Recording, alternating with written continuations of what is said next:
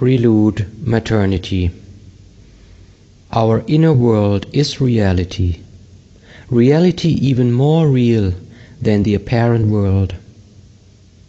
To call fantasy or fairy tale all that seems illogical means that one does not understand nature. Marc Chagall The quest for recovering and healing our inner child is identical with our quest for more aliveness, more joy of living, and more creativity in life. This quest is a vital issue and one of the foremost topics in modern therapy.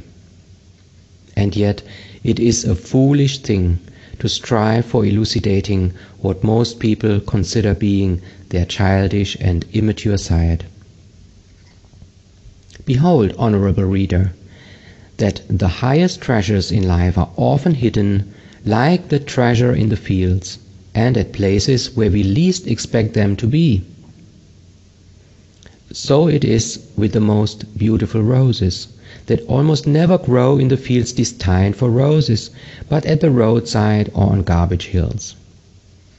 And so it is with our inner child. This inner energy is the one we are inclined to disregard most. It is the inner voice that is most easily made down or put to silence. The quest for the inner child is the quest for soul. It is the single most important subject regarding personal power and creativity.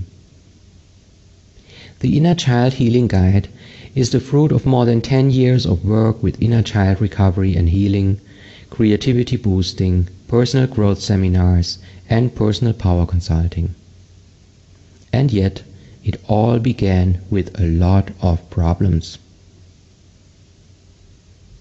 Accomplished work looks always neat, but not many of us would ever have engaged in anything worthwhile if fate or destiny had not kicked us a bit along the way. Many of our greatest accomplishments are not voluntary choices but the result of inner and outer tensions that led to friction and strife.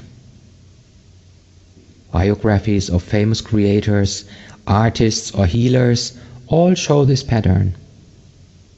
From the problem, the friction, heat is generated, hot creative or yang energy that frees its way through all the obstacles faced, through all the, through all the darkness into light and new harmonious solutions.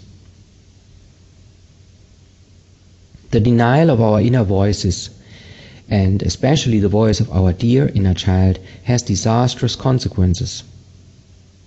Be it a dull, uncreative life with mediocre achievements, shallow relationships, and a lack of depth in our insights about life, be it extreme alienation from self, schizophrenia, or alcoholism. Where it all began in most cases is where our creative inner guide was put to silence, sentenced to shut up, deprived of input on our daily decisions.